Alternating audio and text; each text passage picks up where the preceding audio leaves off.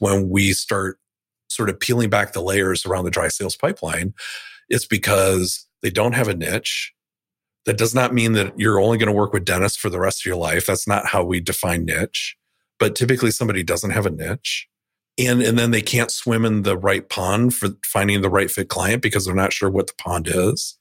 Because they don't have a niche, they can't speak to the right problems, pain points, business issues, and challenges because everyone they serve is different and they all think they're unique snowflakes.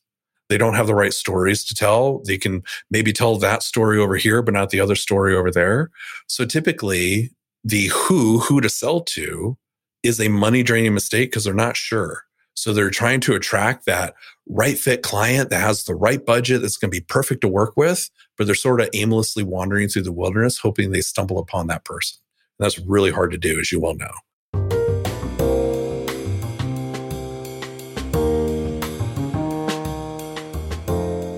Welcome to Smashing the Plateau.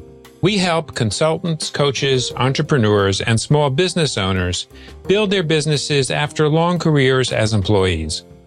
We believe you should be able to do more of what you love and get paid what you're worth consistently. I'm your host, David Shriner Cahn. Today on Smashing the Plateau, I'm speaking with the CEO of Predictive ROI, Stephen Woessner. In today's episode, you will learn how you can increase revenues online consistently and repeatedly. Stay with us to hear all the details. How do you feel about where your business is today? Most of us do our best work in collaborative, supportive environments. Come explore ours. The Smashing the Plateau community can help you build your business through engaging discussions, live events, a private communication platform, accountability partners, and lots more. Learn more at smashingtheplateau.com. Now let's welcome Stephen Woessner. Stephen is the founder and CEO of Predictive ROI, a digital marketing agency, and the host of Onward Nation and Sell with Authority podcasts. Since the advent of the commercial internet, Stephen has collected tens of thousands of data points that have given him the ability to identify what he calls the eight money draining mistakes and the eight money making opportunities. Stephen, welcome to the show. Thank you very much. I appreciate the invitation and, and look forward to our conversation. As do I. Um, I actually want to start off by talking about something that is in your book, Profitable Podcasting. Okay. Where you write about why you need a purpose behind your podcast. And specifically, you write a podcast is just a tool, it's just a platform. A platform mm-hmm. is simply a conduit for distributing or sharing content. No platform in and of itself will help your business grow revenue. Can you elaborate a little bit on this concept? Yeah, I think it's because we have so much experience over the last, you know, almost decade and a half of working alongside clients to create content. And and I think oftentimes a podcast in particular is thought of, oh, well, I'm going to launch this show and it's about this thing. And I'm going to start recording these episodes and I'm going to become internet famous and people are just going to prospective clients are just going to throw money uh, at me and that's going to be the monetization strategy. And obviously that's not much of a strategy.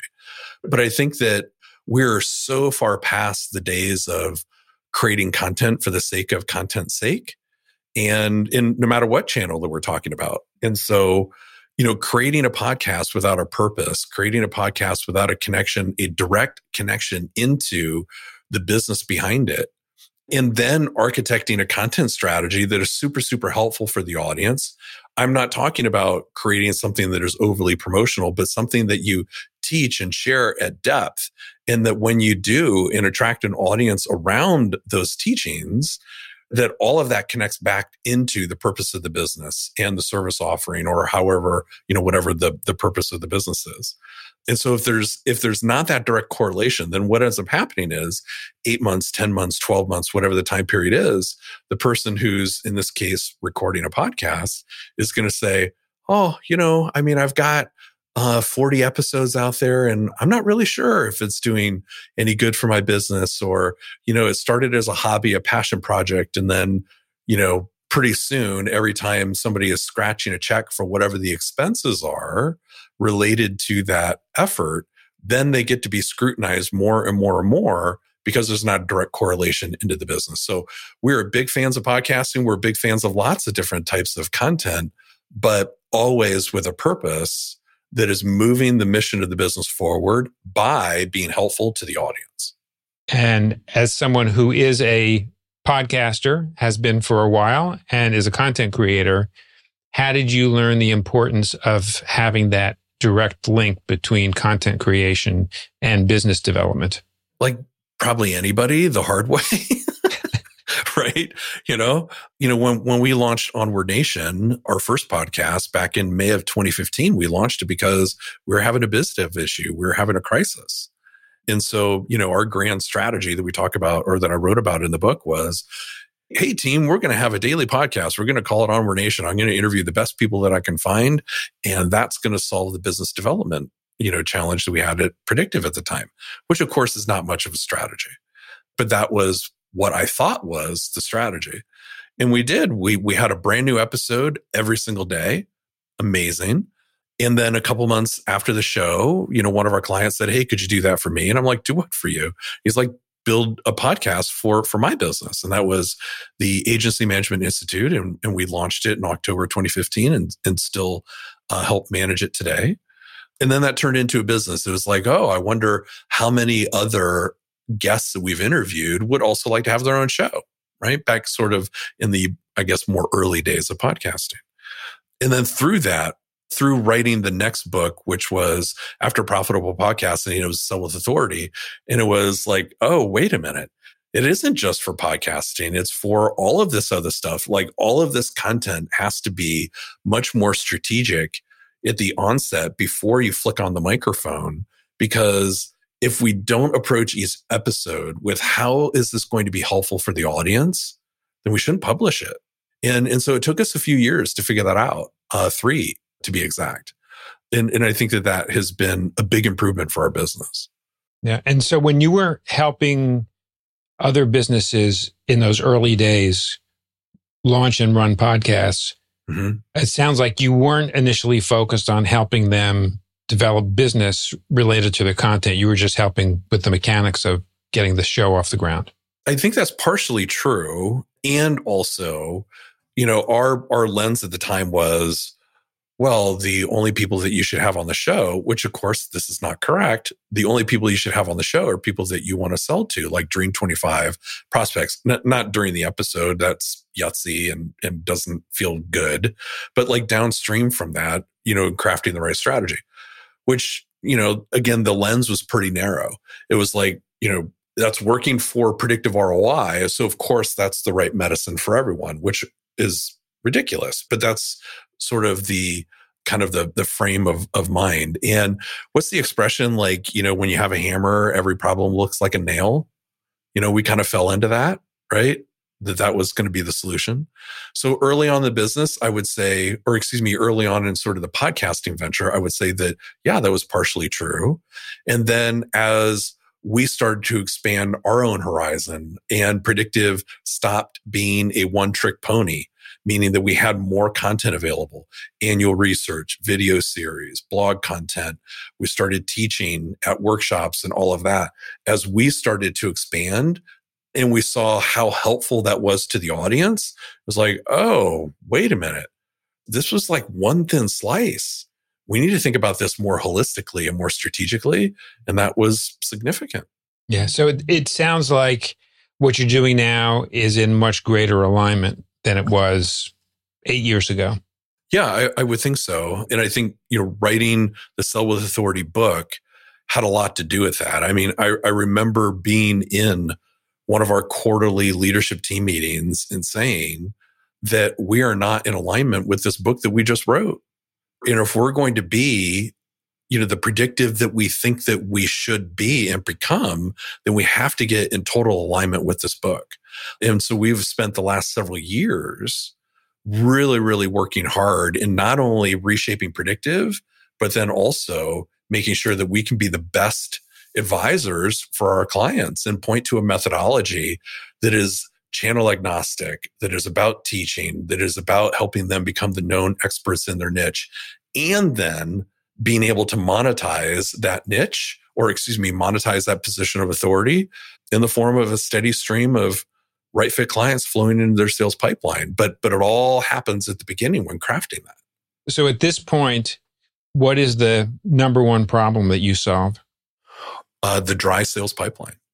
You know, almost on a daily basis when talking with, you know, our tribe, our agency owners, business coaches, and strategic consultants, as you know.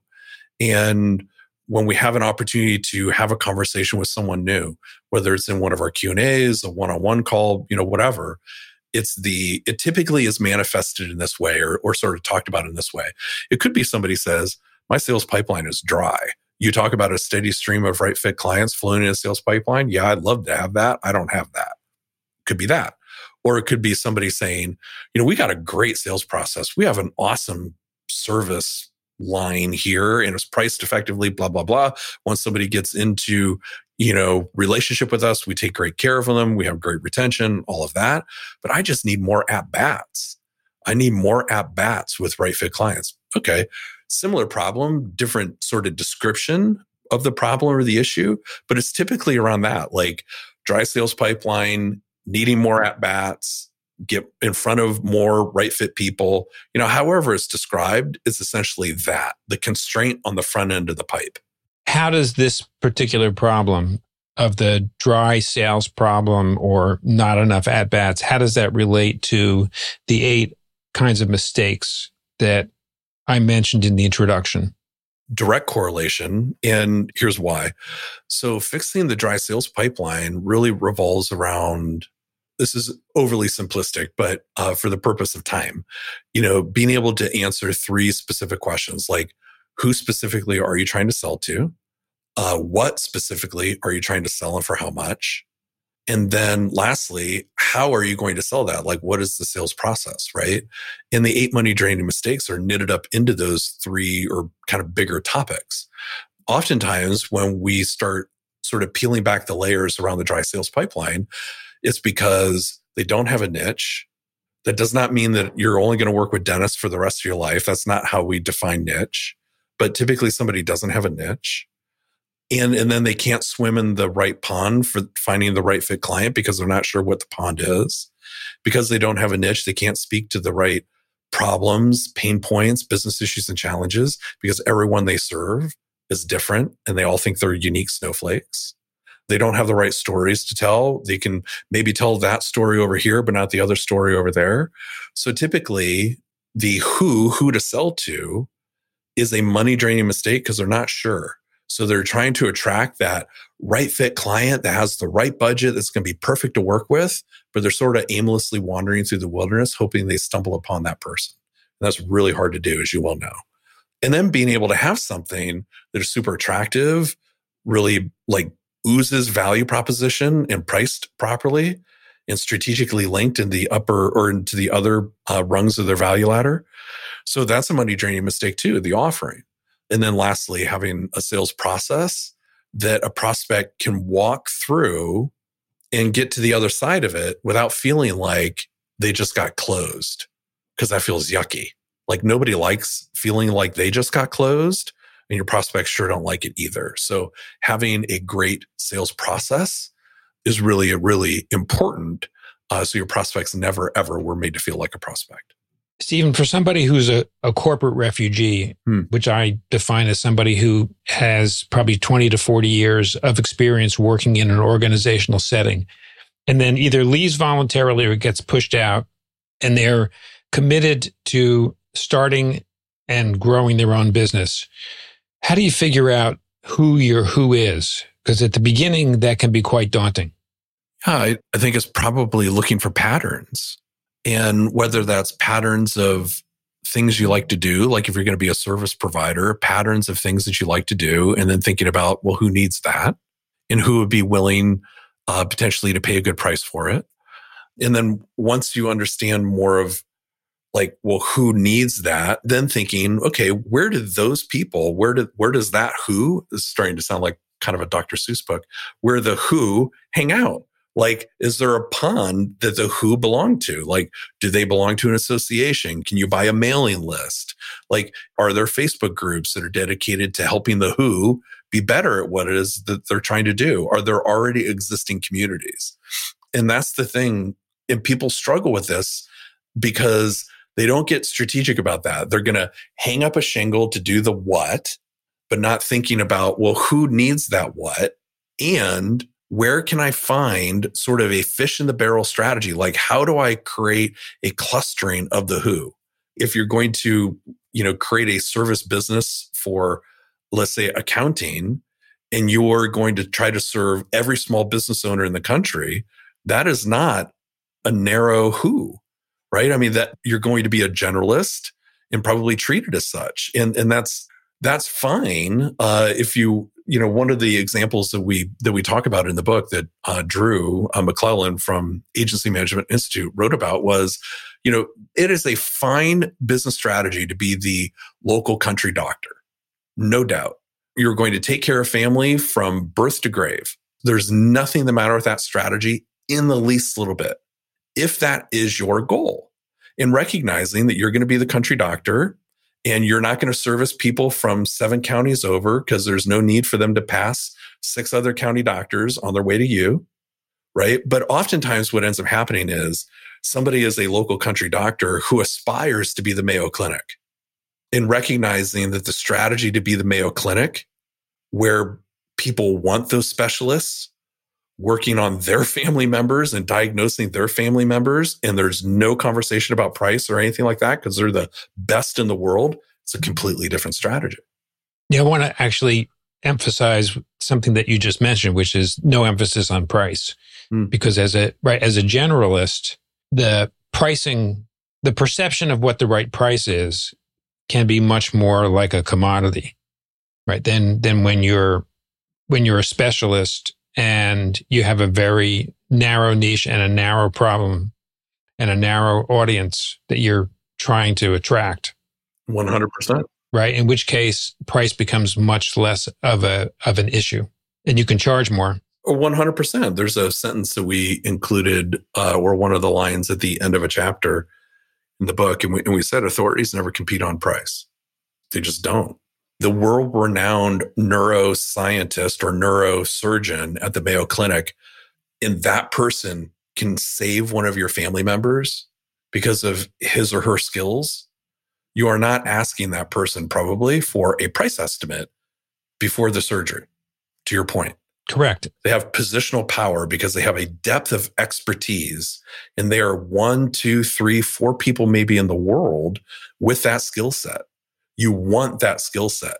And so my advice to somebody who is either just starting out, like you just said, is that, okay, what is it that you can provide that you know that people will need? And can you narrow it, narrow it, narrow it down into like this thin set of a suite of either tools, services, whatever. And then can you develop a well of expertise going inch wide and a mile deep so that you build this recognition of being the best in that space? And if so, to your point, you won't compete on price. Yeah. Stephen, I want to talk about something else that you mentioned about the the pond and community. What's been your experience as a community member and or leader? Hmm. Uh, two things. One, find existing ponds and participate in them. And I mean generously participate in them. I don't mean hanging out in other people's Facebook groups and, you know, posting things that hopefully they will lead back to your Facebook group.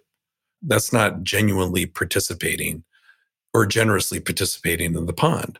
I mean, go to Q and A's, engage with participants in the community, share helpful content that isn't self-serving, actually teach and share and play full out. So attend in-person events, get on the speaking panel, and, and when you're there, share everything that you have, the best of what you've got in full transparency. Like pour everything you can into the community members and then build your own pond. So, like, build your own Facebook group, build your own LinkedIn community, host your own Q and A's, teach and share, and people will start showing up because they know what your heart is. They know that you're going to actually be helpful to them, and then eventually they're going to raise their hand and say, Hey, could you help me with this thing?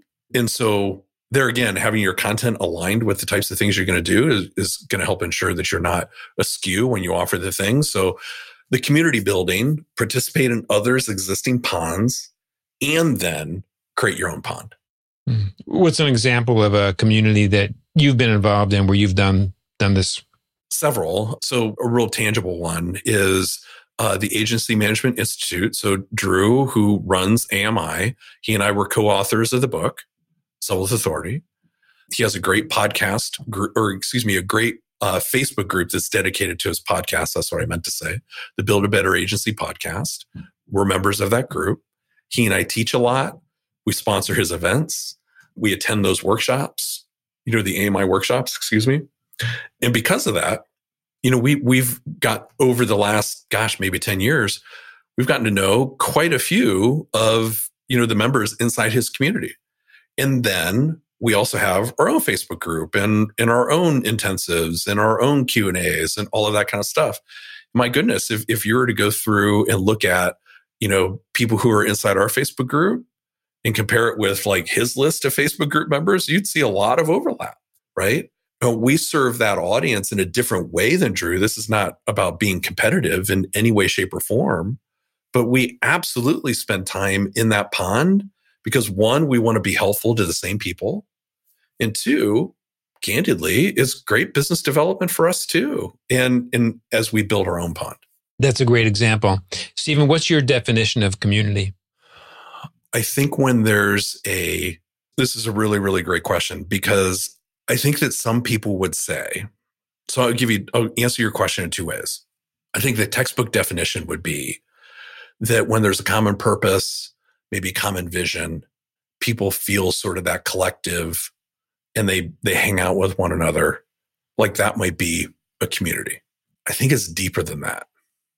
And it's so inspiring like when we host our q&a's on wednesdays not not every wednesday but when we host our q&a's on wednesdays or our two-day intensives for clients and members and sometimes guests and i see them them cheering each other on I see them answering questions in chat before we even have a chance to. I see them like when we go open mic and there are such strong advocates in that community and they answer the questions before we have a chance to. And there's this generosity of sharing the depth of what they have, sharing their experiences, sharing their wins and sharing their foibles and being able to play not just full out, but fully transparent about the good and the bad. I think that that is community. When somebody struggles and there's somebody there that says, I'll help you out, I think that's community. Well said. Stephen, we've covered a lot of territory today. Hmm. If someone wants to go deeper with anything that we've discussed or access any of your content or your resources or get in touch with you, where would be the best place for them to go? You can find me on LinkedIn. So that would be a, a great place. Uh, you can find me or find us, I should say, at predictiveroi.com. If somebody would like a free copy of Sell with Authority, and honest to goodness free, it's not like one of those give us a credit card and we'll charge you for shipping, and but you get the book for free. I mean, literally 100% free. If somebody wants that, uh, which we'd be delighted to send to them at our cost, uh, and they can get it either paperback or Kindle, they can go to predictiveroi.com slash resources and then they can order the book and they can download scads of worksheets and frameworks and that kind of stuff that are in the library as well. So any and all of those options are great ways to to reach out to us and we're happy to be helpful any way we can. Stephen, thank you so much for joining us today on Smashing the Plateau and sharing your insights. My guest today has been the CEO of Predictive ROI, Stephen Woessner. Thank you again for joining us. Uh, thank you again for the invitation. When you visit the Smashing the Plateau website at smashingtheplateau.com, you'll find a summary of each episode along with the links we mention on the show. On today's episode with Stephen Woessner, we learned how you can increase revenues online consistently and repeatedly. How do you feel about where your business is today? Most of us do our best work in collaborative, supportive environments. Come explore ours. The Smashing the Plateau community can help you build your business through engaging discussions, live events, a private communication platform, accountability partners, and lots more. Learn more at smashingtheplateau.com. I'm David Shriner Cahn. Thank you for taking the time to listen to our show. I'll see you on our next episode.